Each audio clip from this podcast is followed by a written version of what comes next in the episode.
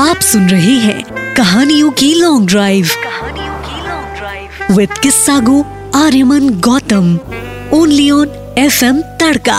F M Tadka Muniya अपने घर के अंदर लाल रंग की चूड़ियाँ लेकर आई ही थी कि तभी किसी ने घर का दरवाज़ा खटखटाया। रसोई के अंदर से आवाज़ लगाते हुए माँ ने कहा, मुनिया, ओ मुनिया, जरा देखना दरवाजे पर कौन है? हाँ मैं अभी देखती हूँ। अपनी चूड़ियों को घुमाती मुनिया दरवाजे की ओर दौड़ी।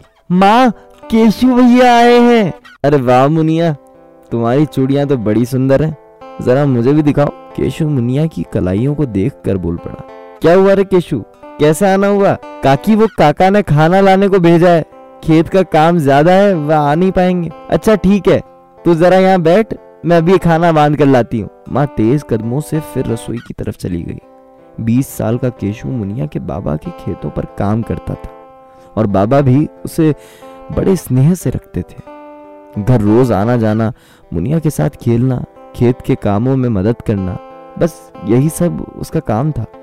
मुनिया भी उसे बड़े प्यार से भैया कहती थी। अगले दिन सुबह सुबह मुनिया माँ के सामने तैयार थी। क्या हुआ रे मेरी राजकुमारी?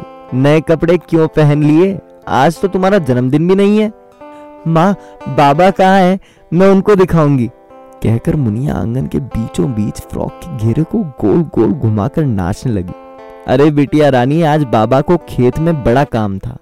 वहाँ वो सवेरे ही चले गए। ठीक है, मैं दोपहर में केशु भैया के साथ खेत पर जाऊँगी और बाबा को अपनी नई फ्रॉक, चूड़ियाँ दिखाकर आ जाऊँगी। नए कपड़ों और चूड़ियों की खुशी में झूमती मुनिया ने माँ की एक न सुनी। दोपहर को केशु खाने का डिब्बा लेने घर आया। माँ ने डब्बा देते हुए कहा देख केशु, मुनिया को संभाल कर ले जाना है। मैं तो मना कर करके थक गई हूँ, पर यह जिद पर अड़ी पड़ी है। कहती है, बाबा के पास जाना है।